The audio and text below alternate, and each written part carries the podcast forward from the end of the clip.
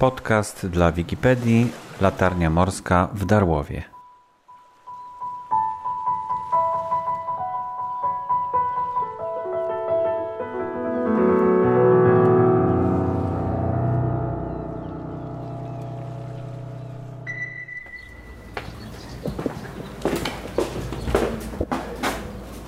Dzień dobry. Pani, a pani jest tutaj la- latarniczką? Bo tak się... Pani jest, e, tak? A to proszę się przedstawić w takim razie. Ewelina Redkę, I jest pani córką? latarnika. Byłego latarnika. No to na ogół córki latarników stają się też latarniczkami z jakimś... No niestety nie, obsługujemy teraz ruch turystyczny w Darłowie, na latarni morskiej. A ilu jest latarników tutaj? E, dwóch. E, znaczy nie pełnią funkcji już latarników, tylko obsługują ruch turystyczny. Aha, zupełnie, tak? Czyli, Tak. A stanowisko mają latarnik, czy? Nie, pracują jako urzędnicy morscy. To proszę mi powiedzieć, kiedy ta latarnia tutaj powstała i jaki jest jej los, bo widzimy, że zasłania troszeczkę, taki apartamentowiec tutaj zasłania trochę tą latarnię chyba, bo ona powinna świecić na morze, a duża część morza chyba jest przesłonięta. No część e, zachodnia, północno-zachodnia jest trochę przesłonięta, ale powstała latarnia, pierwsze zmianki są z 1715 roku, kiedy ustawiono po obu stronach wieprz, wieprzy niewielką stację pilotów, e, którzy mieli na za zadanie nawigować wejście do portu. I później latarnia w 1885 roku została dobudowana kolejna kondygnacja i wieża obecnie e, ma 22 metry wysokości i świeci światłem e, przerywanym na 15 mil morskich, czyli około 27,8 km w głąb morza.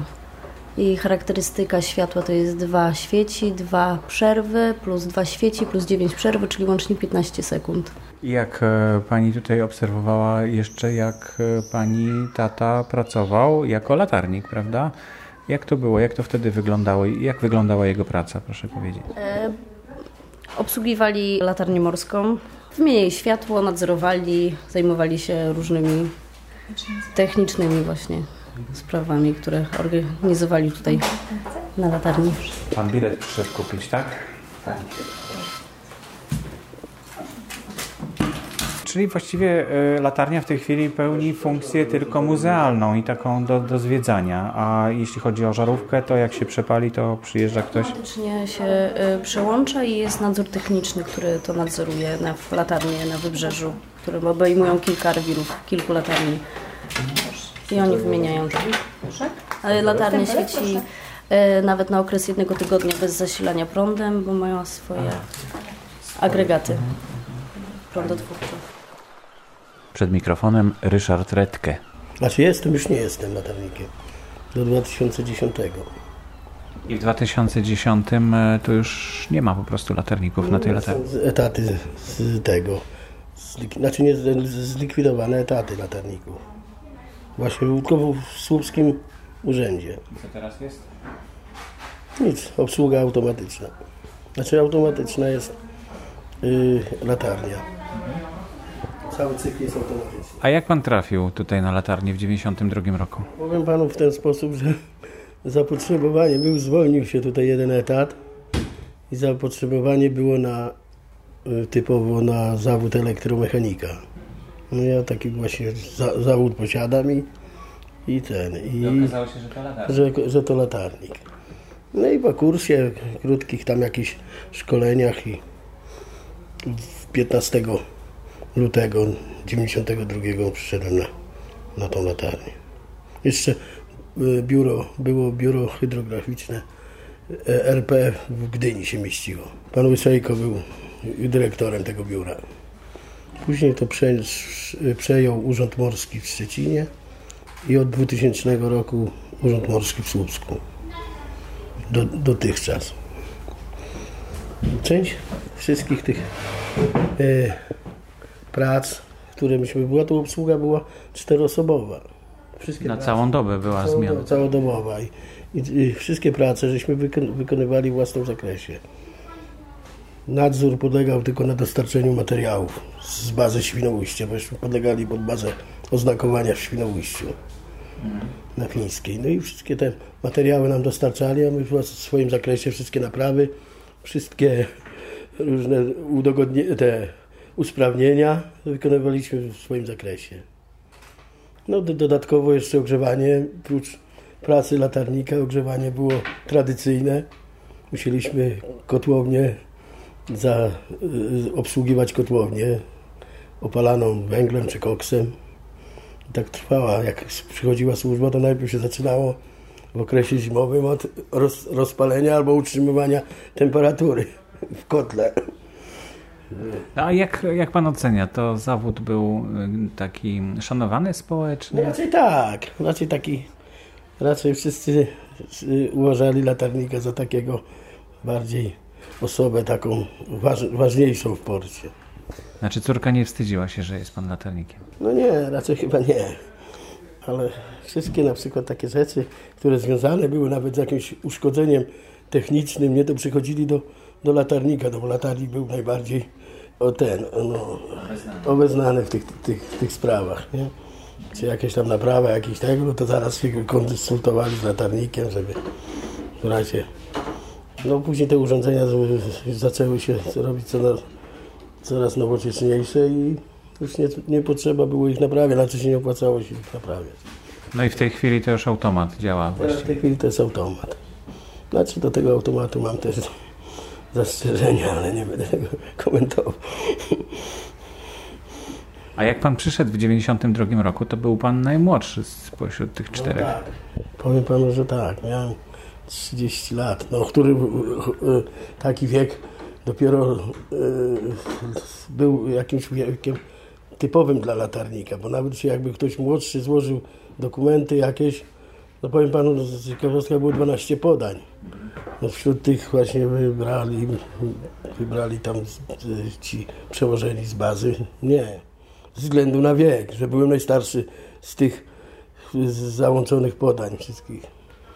A to chodziło o doświadczenie czy o rzetelność? Nie, chodziło, że wie pan, że jest, y, już mam y, statut jakiś rodzinny, nie, i na przykład, że już jestem jako osoba już bardziej us, us, us, Ustabilizowana. ustabilizowana. I to może miało na, największy wpływ. Coś tutaj się, wy też pełniliście tutaj funkcje ratownicze? Nie, radnik prowadziliśmy nasłuch radiowy. No, to były zainstalowane radiotelefony i nasłuch radiowy. No i łączność tam między latarniami, nie mieliśmy radiową. A tak to na przykład y, mieliśmy też sytuację lodową. Jaką, jaką sytuację? Lodową. Lodową. No na redzie, jak była na przykład ilość tam pokrywy lodowej, jak była na przykład lodo, był za, reda zamarznięta, no to jaki, jaka odległość była reda u- umo- uniemożliwiała ruch statków.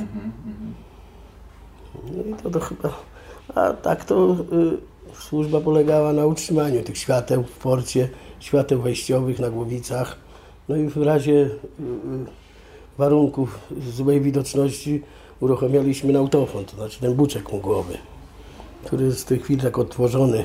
A już od kiedy on jest nieuruchamiany? Uruchamiane właściwie jak ja przyszedłem już były zawieszone, znaczy były zainstalowane, ale już ich się nie używało ze względu na jakieś tam złe na przykład my, myliły właśnie, one były, były zaku, znaczy zakłócenia w tym właśnie kierunku, gdzieś odbicia były, nie, i od o, obiektów stałych, dlatego to z tych, no, myliły właśnie ten, ten e, powrót. Na przykład był i, i nasłuch gdzieś się odbijało od stałych jakichś punktów i, i, i to nie było takie, ale z chwilą wprowadzenia już e, urządzeń na, na, tych e, radiolokacyjnych nie, na, na jednostkach, to tej, z tego względu zlikwidowano to.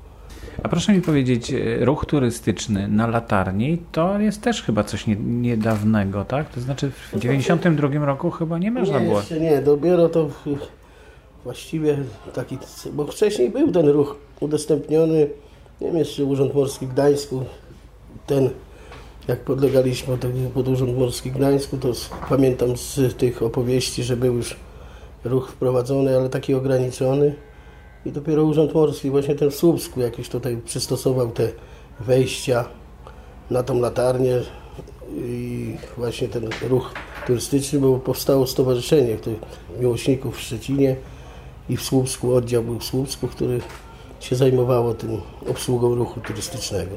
A potem Stowarzyszenie Latarnik chyba, tak? Później przejęło to od Stowarzyszenia Szczecińskiego, Stowarzyszenie Latarnik, które mieści się w Ustce. I dotychczas, do tej pory obsługuje ten ruch. I pan przeszedł na emeryturę w normalnym czasie, czy nie? Przeszedłem. Nie, czyli gdzieś indziej pan teraz pracuje. Pracuję w Urzędzie Morskim. A nie szkoda panu tego zawodu, tej pracy? Szkoda, ale nie mam wpływu na to, żeby to wrócić.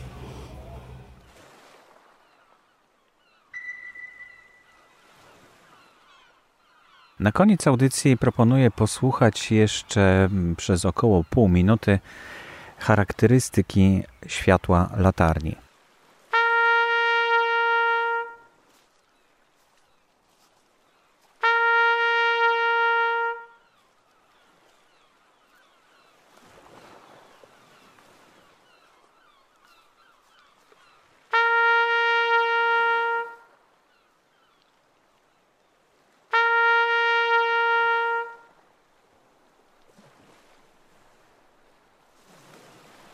Więcej informacji na temat podcastów dla Wikipedii można znaleźć na stronie wikiradio.org.